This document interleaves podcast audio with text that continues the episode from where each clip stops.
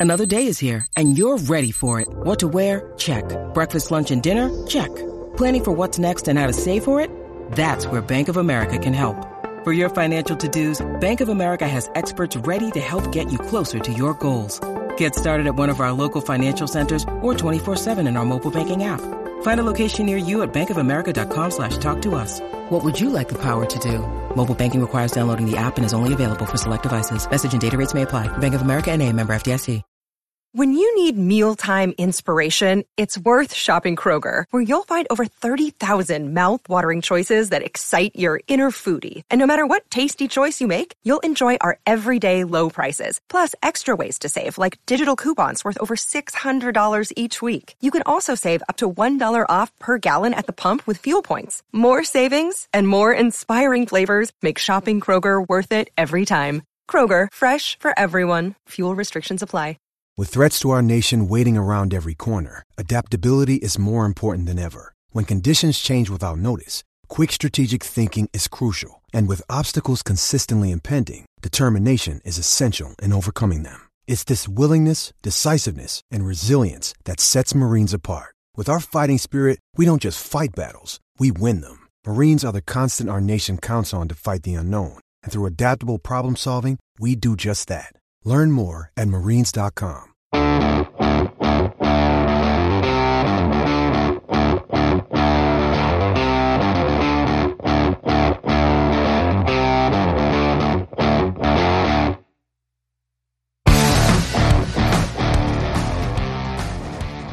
Welcome, everybody, to the Hammer and Rails podcast. Back in your ears once again. I'm your host, Andrew Ledman.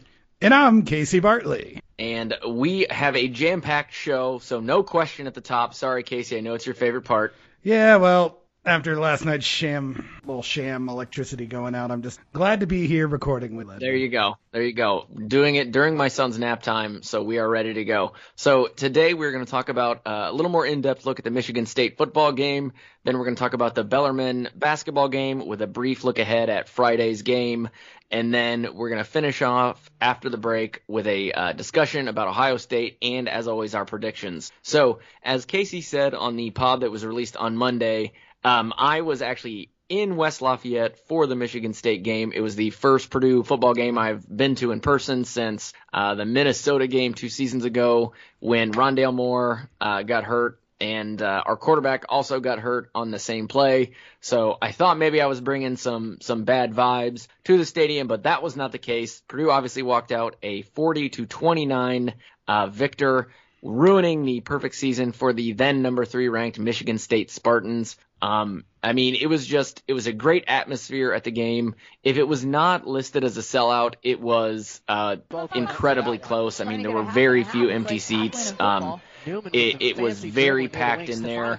Uh, quite a few Michigan State fans, more than I thought would be in attendance. Uh, but you know, and I guess when your team is eight and 0, 5 and 0 in conference, and uh, ranked in the top three, you're probably going to travel a couple hours for for a, a, game that you think you can walk away with a victory. So, um, Casey, I know you touched on uh, your initial. Um, impressions from the game. But one thing I just want to remind you of is you said in the previous podcast that if Purdue won, you would no longer talk negatively about Purdue football. So I wonder how that makes you feel. I mean, I went on a uh, a Chicago radio show two nights ago, night ago, something like that. You know, the week before I'd been on a Michigan State podcast. I believe I was told that I am the most pessimistic fan possible for Purdue. I was Who said sunshine. that? What? Who said? Who told you that? Someone on Twitter. Oh, good. Okay. Okay, I thought you meant like when you were recording. No, no, no, no.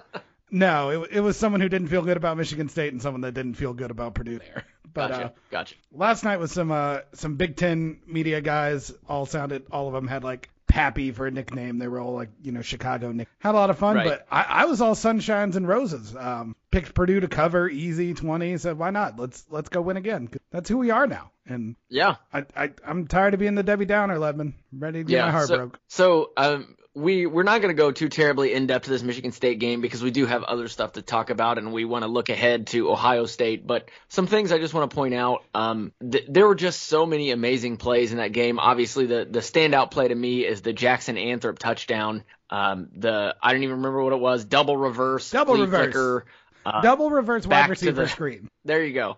I mean, and and Brohm said he saw that on YouTube from some high school team, and he was like, "I bet we could do that, more or less." He is way more Uh, productive on YouTube than I've ever been. I know, yeah. I've never watched just something on YouTube and be like, I can, you know, take that into my everyday life and make things better. No. Um, so I mean, it was just incredible. And you watch that play, and I've I've probably watched it about a dozen times now.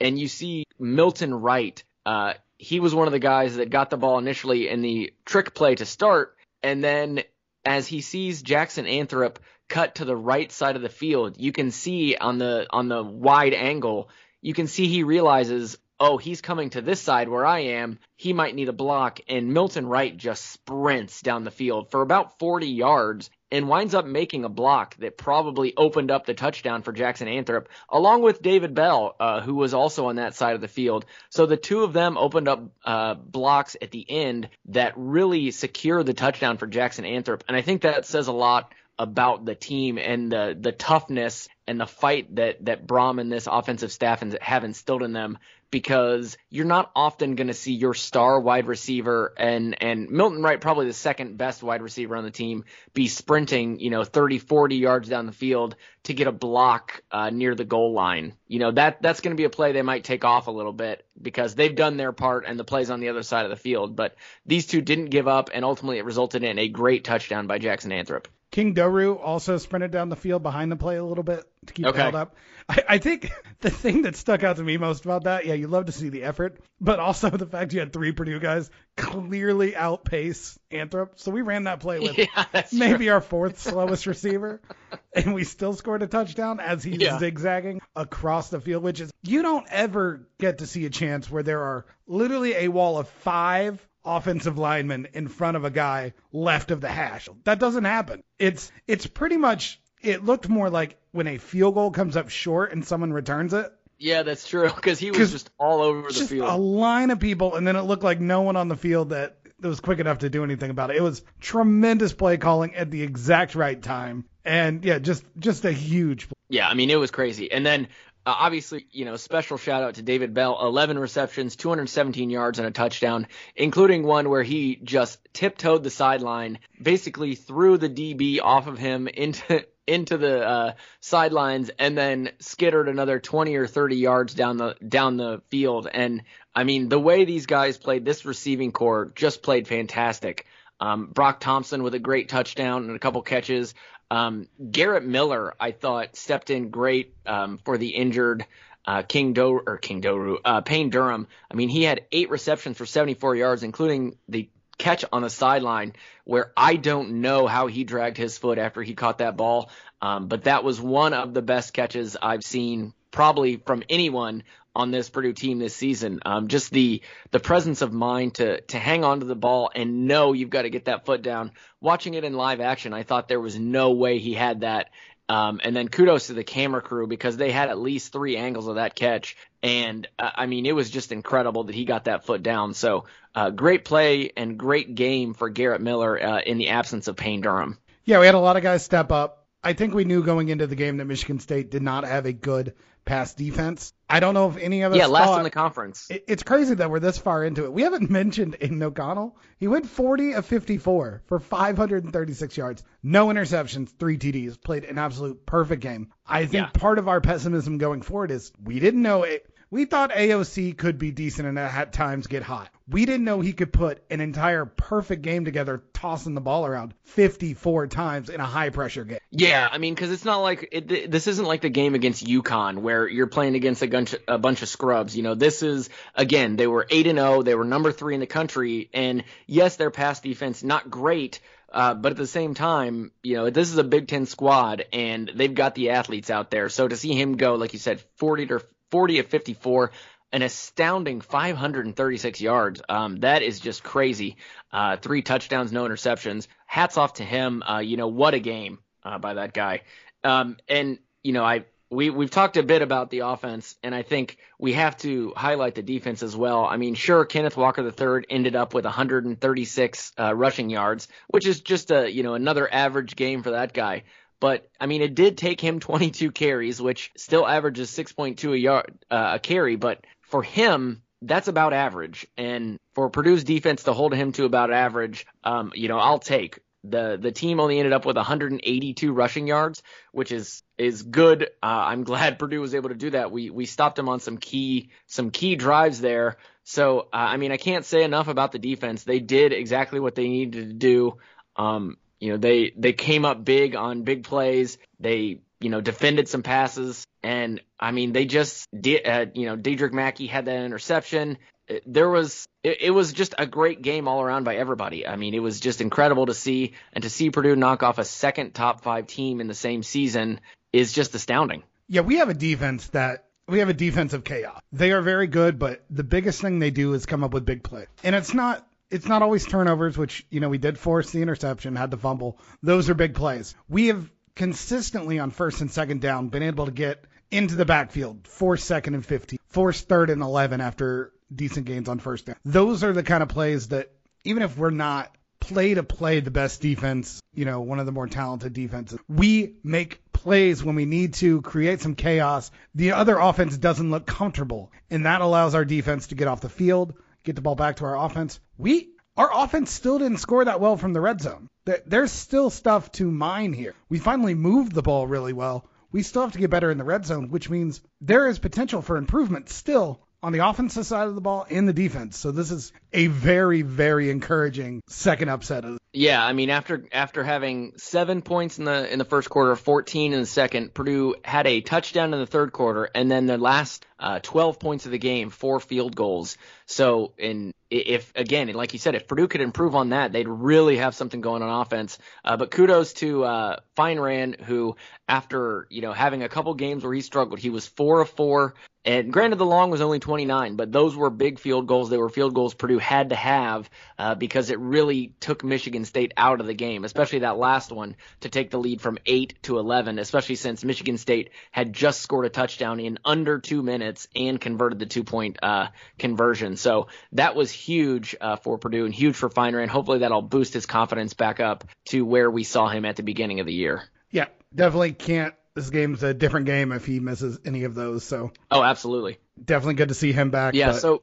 I hope we never have to call his name again for the rest of the season. Yeah, exactly, exactly. So uh, one final thing before we move on, I just want to say um, I had a great experience at the game. Um, the Michigan State fans were incredibly nice. Uh, folks actually sitting right in front of us were Michigan State fans. Um, you know, they complimented uh, the stadium. One of the uh, people who, who was sitting in front of us said, "You know, you guys have a really beautiful stadium." And I don't know that I've ever heard the words "beautiful stadium" applied to Ross-Ade, but I'll take it. And I mean, uh, it's pretty aesthetically pleasing. It's in a nice part of campus. This time of year around there, very pretty. Yeah, all the leaves changing colors, all the brick. Uh, it, it's definitely prettier this time of year than any other. Yeah, and and this was also my first time there since uh, the new video board was put in the south end zone and the new ribbon board in the north end zone, which I actually sat directly underneath uh, the ribbon board in the north end zone. Um, my family seats are uh, up in the very top row, which is actually kind of nice because you don't have anybody breathing down your neck. Um, and after the game, we did rush the field with everybody else. Mm-hmm. Uh, surprisingly, very orderly, getting down. You know, no, not a lot of pushing, shoving, yelling. Uh, the the Purdue students were very polite. A lot of just good vibes down there. So uh, that was a lot of fun. So uh, if you haven't been to Ross-Ade in a while, it's definitely quite a different experience than it was just even a few years ago. So obviously, if you can find a way to the IU game in a couple weeks, I would definitely recommend it. So that is all for Michigan State, and uh, just what a game, uh, what an experience. So I was glad I was able to take that one in. So yesterday was the kickoff, well, tip off, I guess. We're not in football anymore. Was the tip off of the actual Purdue basketball season. Purdue played Be- the Bellarmine Knights. Uh, they walked away with a 96 67 victory, and the game really was never in question. Um, you know, Bellarmine had some some good three point shooting uh, for a little while in the first half, but ultimately it was never a game that was in question. Um, one of the more interesting things to me from the Purdue side of the ball was Trevion Williams only played 15 minutes, one for one on the on field goals, wound up with seven rebounds, but uh, that was surprising. And of course, it was announced before the game that both Waddell and Trey Kaufman-Renn are redshirting. Um, Casey, before we get into the Bellarmine game, what did you think of the news? Obviously, the the Waddell news was not surpri- not surprising in any way. We expected that. Uh, but what did you think about the news of Trey Kaufman-Renn uh, redshirting? Yeah, the Waddell was expected. He had he had no minutes on this team. Uh, Trey Kaufman-Renn, Uh, Definitely more surpri- surprising just because of how good he was coming out of high school. But if you look at everything object, the hardest thing is to imagine an 18 year old who knows he's that good to be like, yeah, sure, I'll sit out an entire. Yeah. I'll just hang around and watch these guys play, doing the number one thing I love the most. So it's emotionally hard to be like, well, yeah, of course. But when you look at this team, it makes sense. Even without Trey Kaufman-Renn, there didn't appear to be a hole at the. We're not sure what Trey Kaufman-Renn is yet. Right now, you know, coming into high school, he's probably from high school, probably not quite strong enough where you want him to be at a four, and probably not quick enough to guard the wing. So he was probably an in between place, maybe pick up five to 10 minutes a game. That's if he plays well. We've got a lot of guys. Furst looked really good.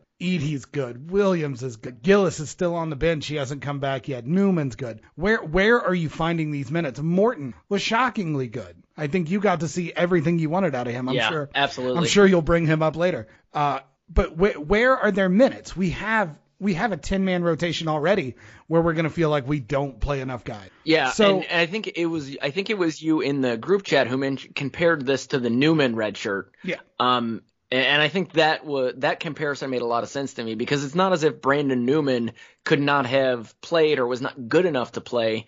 It's that was he going to be playing enough to justify losing an entire year of eligibility? And I think it's the same situation with Trey Kaufman-Renn. Yeah, and I think the most important thing is not about the basketball court. The amount of trust these young kids have in Painter in this program, because this this isn't something that's just out of good faith. They have seen it happen. They watch Sasha, Aaron Wheeler, they watch Newman. They all redshirted, knowing, hey, if you're around this program, you're going to still be involved. You're going to get better every day. And as soon as you step onto the floor, your second season, with a full four years of eligibility ahead of you, you are going to hit the ground running. You are going to be above what you would have been as a true freshman. We're going to give you plenty of opportunities. And next year, uh, that load of deep, deep talent gets a lot less. We don't know who we're all going to lose for sure, but we know we're losing a couple wings. We're losing a big man, uh, maybe two. So there are minutes next year for someone who can score at all levels, that can be the kind of player that we think Trey Kaufman-Renn could be. But he's not better than Furst, and he doesn't play the role that this team needs most this season that other players do more. So good sign of maturity on his part to realize, uh, good system around him to realize that, hey, this is the best for you. I know it's going to suck at times, but we're going to look out for your long term future. You're going to get better every day with us through the season. Don't worry, I got you. Next year, you're going to be awesome. You're going to be ready to go. Yeah, and I and Painter spoke about it in a I believe it was the post game press conference. Uh, I could be uh, mistaken there, but uh, anytime Painter redshirts someone, it's got to be a mutual decision between Painter and the player. He's said this numerous times. You know, if a player comes to me and we sit down right before the season starts and I say, "Hey, I think you should should redshirt," and they say no, he's like, "All right, oh, I'm not going to redshirt you." But understand, you know, you might not play very many minutes. You might not. There might be a you know a string of games where you don't play. Um, but apparently, the conversation between Trey Kaufman-Renn and Coach Painter went very well. Um, and he understood the situation and said, yeah, you know, rather than be in the situation where I might not play for weeks, but I burn a year of eligibility, uh, I'm going to take the red shirt. And, you know, I, we don't know the exact conversation, but I'm sure it was, I'll take the red shirt and I'll work and I'll get better.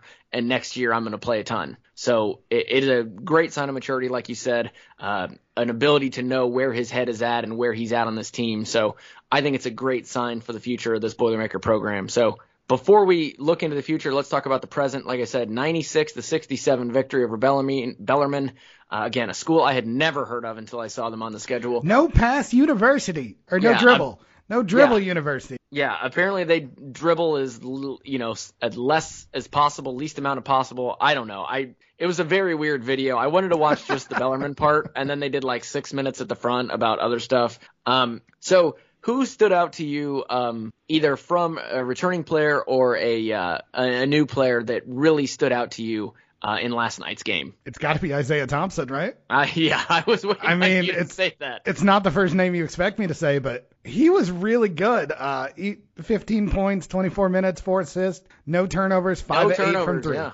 Uh, I mean, I don't ever expect him to have a high turnover rate because mostly he's a guy who catches and shoots and gets rid of the ball up top. He's not a playmaker for other players, not really a driver into the hoop. He doesn't get into situations, should turn the ball over. But damn, he looked like a knockdown shot. He's always been a good shooter, but I've never. I, it really looked good today. Really knocking down those threes. Was in the open spots. Uh, so yeah, between him and our other sharpshooter, Sasha Stefanovic, who Yeah, missed his first three, missed, missed his first three. Delly's a little excited, being in front of the crowd, put it long. Knocked down five more the rest of the game. Didn't miss another. Had 23 points. Uh, just really good. And if if those two are going to shoot like that all season, that's scary for other teams because those are two lockdown, lockdown shooters. And yeah, both of those really impressed me.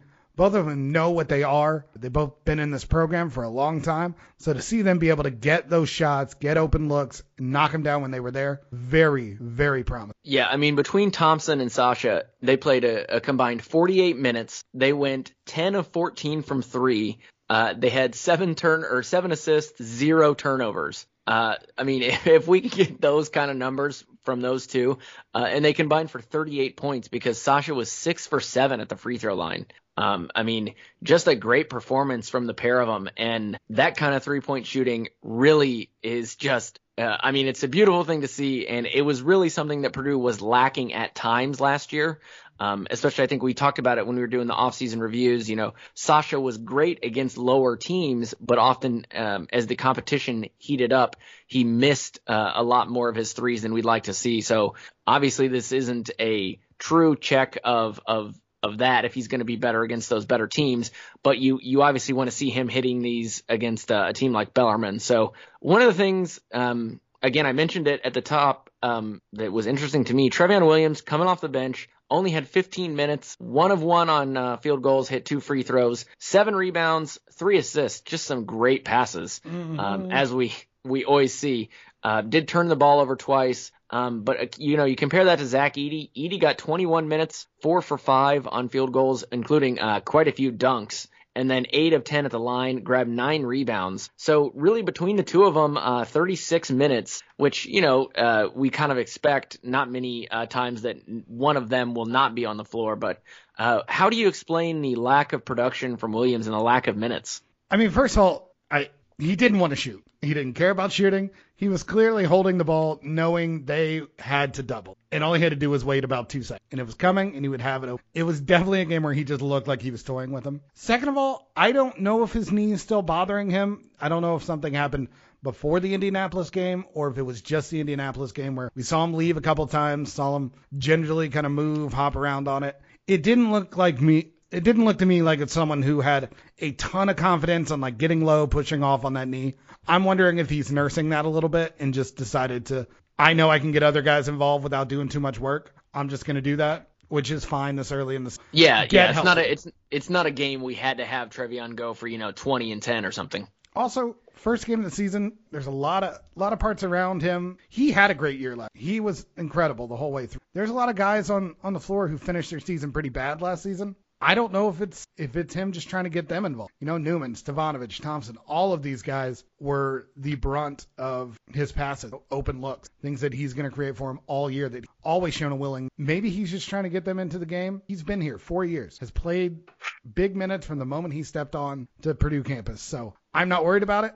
I, I and honestly, I think Edey will probably outscore Williams on the year. That's what Williams does. That's his most elite skill. Trey can do a whole bunch of a lot of stuff. He doesn't okay. need to just score. And I think we're gonna we put up lineups like that too. We're gonna we're gonna surround Trey with shooters. We're gonna surround Edey with guys that can play defense and get him the ball because Edey can't be stopped. 16 yeah. points on five field goal attempts. Five shots, yeah.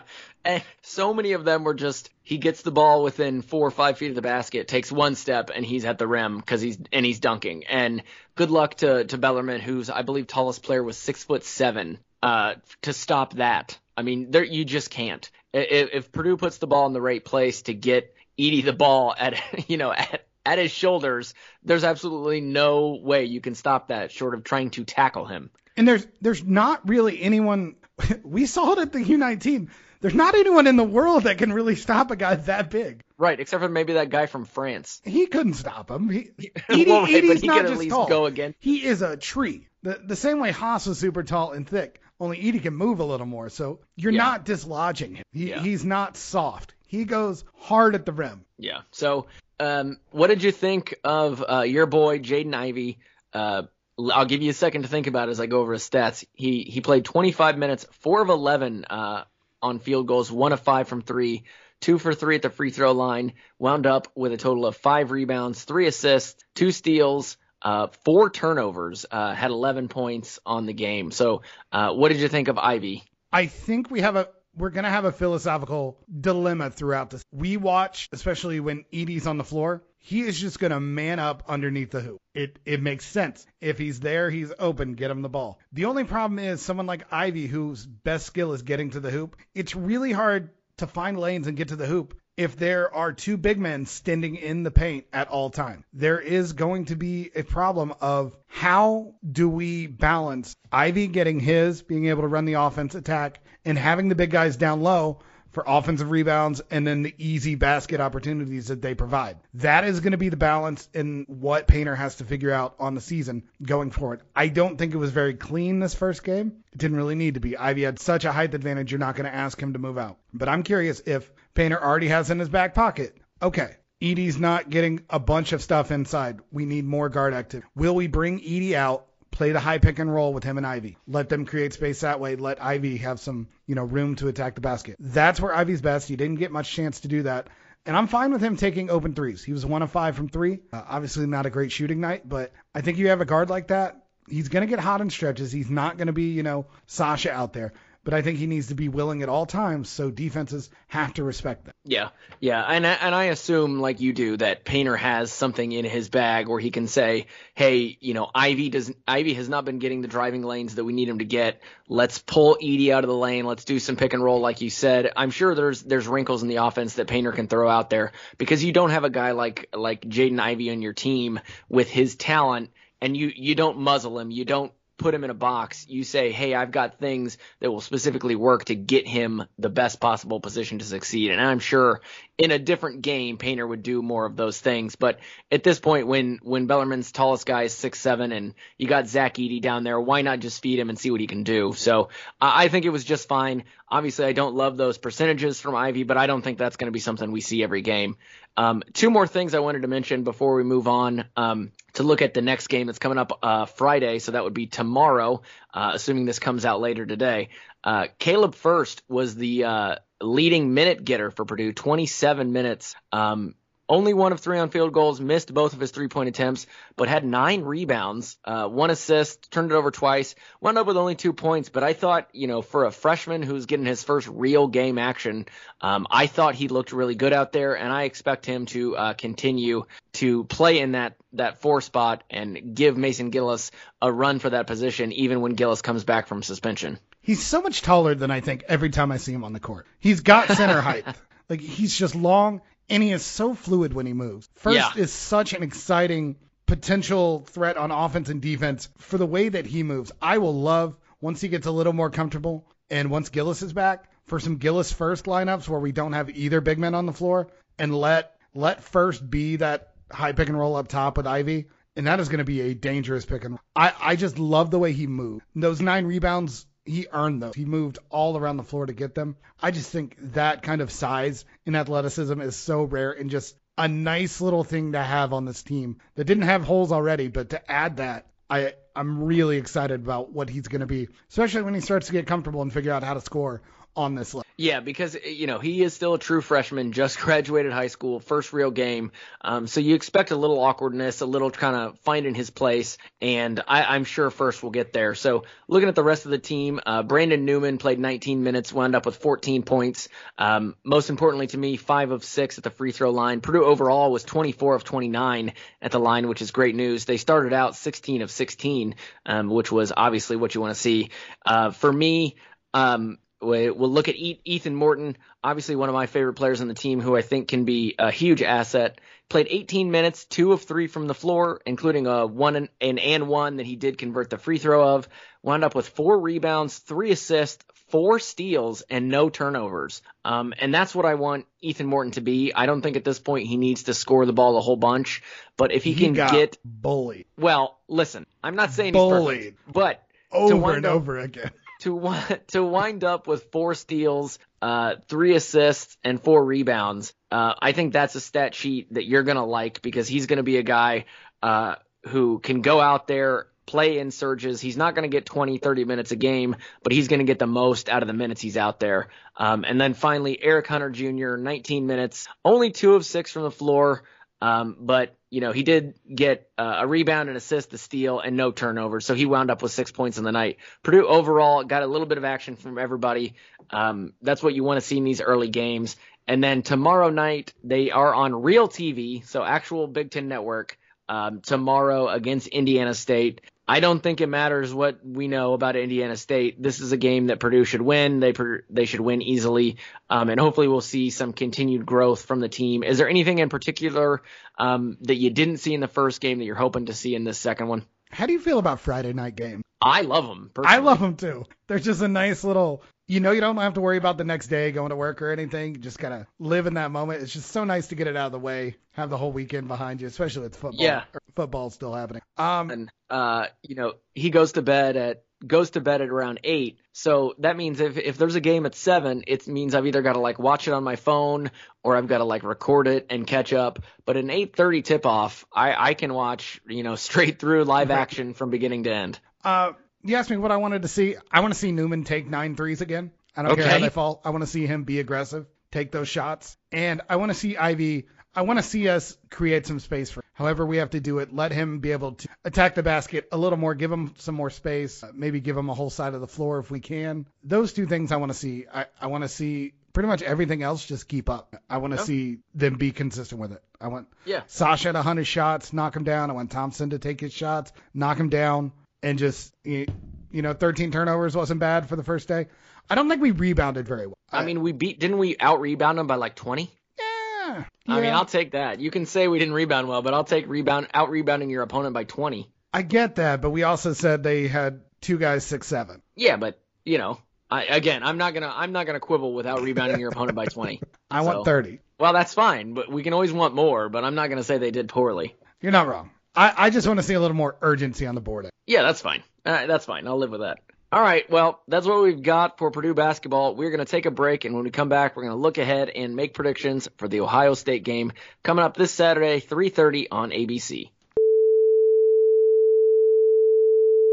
And we are back to talk about the Purdue versus Ohio State football game coming up this Saturday. Purdue heading into the horseshoe, which is never a good place to be if you're Purdue football. Um, terrifying place to play. Not a lot of wins uh, when you travel up that direction. So Purdue, of course, coming off the big win against Michigan State. Now, depending on which poll you look at, if you look at the AP, if you look at the coaches, or if you look at the college football playoff, um, Ohio State is fourth in the college football playoff, and then I believe sixth in the AP poll. Uh, so we are going to go ahead and pretend that they are number four because uh, that makes them a top five team, and that makes them a team that Purdue is more likely to defeat. So, uh, and, and then and then to go with that, we have to go with Purdue being unranked in the AP poll because we only beat top five teams when we're unranked. So we're going to mix and match, and we're going to call Ohio State number four, and we're going to go with Purdue unranked. Does that make Thanks, sense? to you? AP. Yeah, I don't know how we're not at least 25th.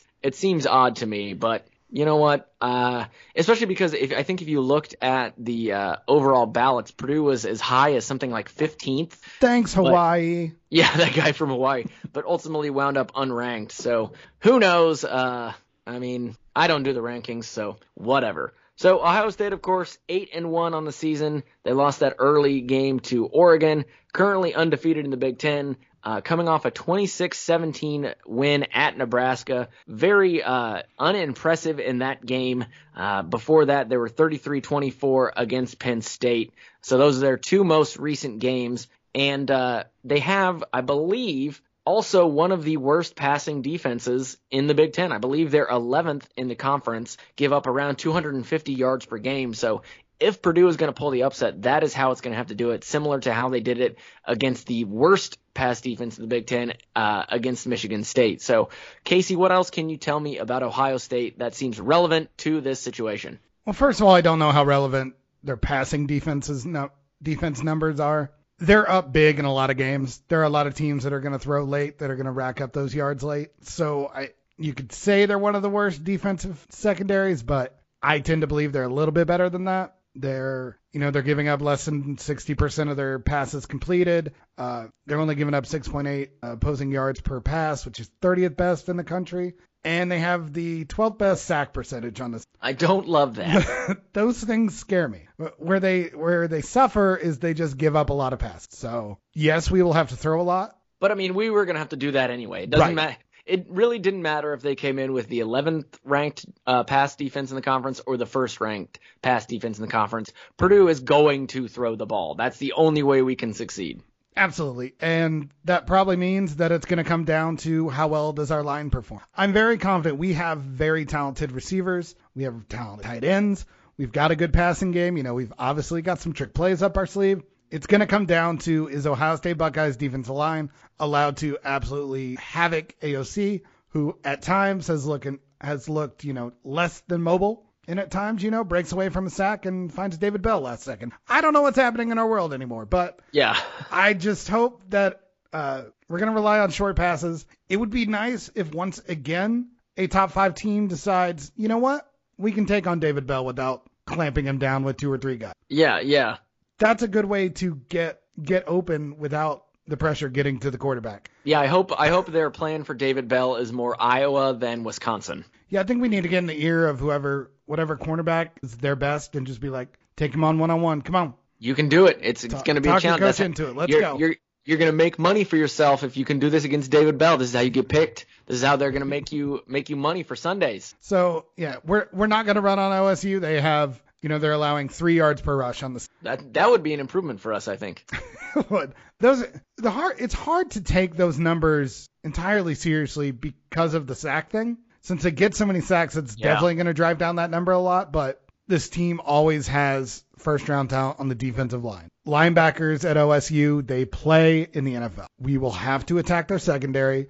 We already know that because we're never going to run down the throat of any team. So it's going to be pass protection. It's going to be we we can't kick field goals in the red zone against Ohio State. I'm pretty confident. And OSU on the year, they score a touchdown in the red zone 94.74%. That's the sixth best rate in the country. Yeah, they, They- just they just score a lot of points. Yeah, I mean, you, you look at um their their schedule thus far. They've scored 45, 28, 41, 59, 52, 66, 54, 33, 26. And that 52, 66, 54 run right there, those were all against Big 10 teams. Granted it was Rutgers, Maryland, IU, but still those are conference opponents and they're throwing up 50s with no problem. Yeah, it's Stroud has ha- has that offense humming. They don't run a lot, but when they run, they're the third best yards per rush, averaging 5.7 a carry. I think we've seen that that we do create some holes on the offensive line, or our defensive line can kind of get overrun by big uh, offensive lines. We saw that with Wisconsin, so that's definitely a concern.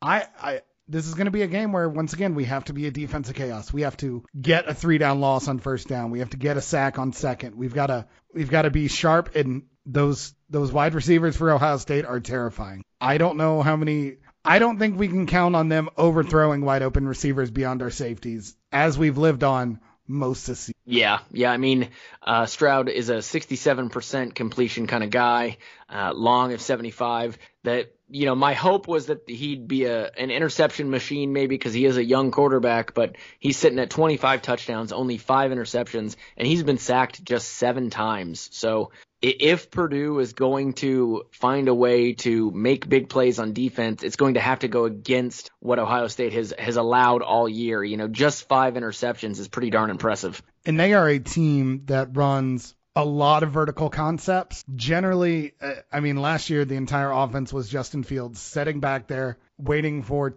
three guys to run deep, and then looking at his option deep route to go left or right up the. Yeah, and they've and they've got so much talent. Their wide Yeah. receivers can just blow by you, and all of a sudden, and even if you have two good corners in that situation, you're looking at your third string guy or your third corner, and all of a sudden he's beat by a step, and you're and you're screwed. Even if you argue that David Bell is the best receiver in this game and in the Big Ten, the next three best might all be on Ohio. State. That that part worries me most. Our safeties are aggressive. We like to keep them up at the line of scrimmage. We have seen where if if quarterbacks have time to look deep, there usually is someone open because we're not meant to defend for four to five seconds. No defense really is, but we don't have those bursts of speed safeties and cornerbacks to stay up with these elite athletes. And I am worried that they're going to connect on one, two, three, four big plays, and all of a sudden the game's kind of out of hand before we even really have a chance to get comfortable. Yeah, um, you know, like like we just mentioned, Ohio State scores points. They score a lot of points, and you know, as as happy as we are right now with the way Purdue football is played after they beat Michigan State,